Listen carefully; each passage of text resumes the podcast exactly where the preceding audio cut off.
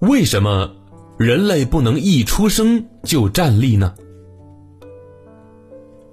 在电影《赤壁》当中有这么一个场景：三国著名将领周瑜家里有一匹小马出生了。这匹小马刚出生，周瑜的夫人小乔就在旁边鼓励他努力站起来。哎，听到这儿啊，可能有的小朋友会觉得很奇怪：哎，这刚出生的马，它怎么能够站起来呢？其实，刚出生的马呢是能够站起来的，这是由于生物进化所决定的。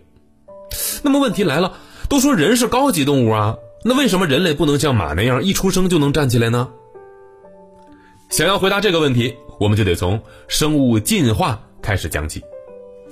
根据达尔文的进化论，人是从猿进化来的。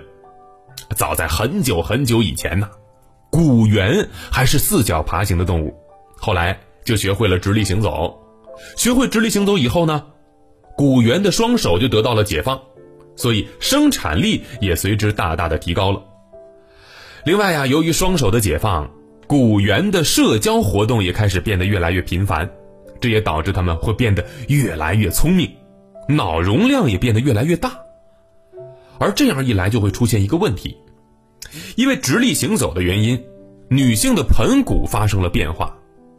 原本呢，负责生产婴儿的通道比之前要狭窄了很多。换句话来说，就是胎儿没那么容易生出来。哎呀，这可怎么办呢？于是，为了避免难产，人类又进化出了一种特殊的本领，那就是在胎儿身体和脑袋还没有彻底成熟发育之前，早早的离开母体。这样就导致刚出生的婴儿什么也不会，你就更别谈。它能站起来了，所以啊，人类是不能够像牛、马这些动物一样一出生就能站起来。这与人类在进化道路上的身体结构的变化有很大的关系。那当然了，也并不是只有人类的新生儿如此脆弱，还有其他的物种同样如此，比如像老鼠啊、熊猫等哺乳动物也是这样。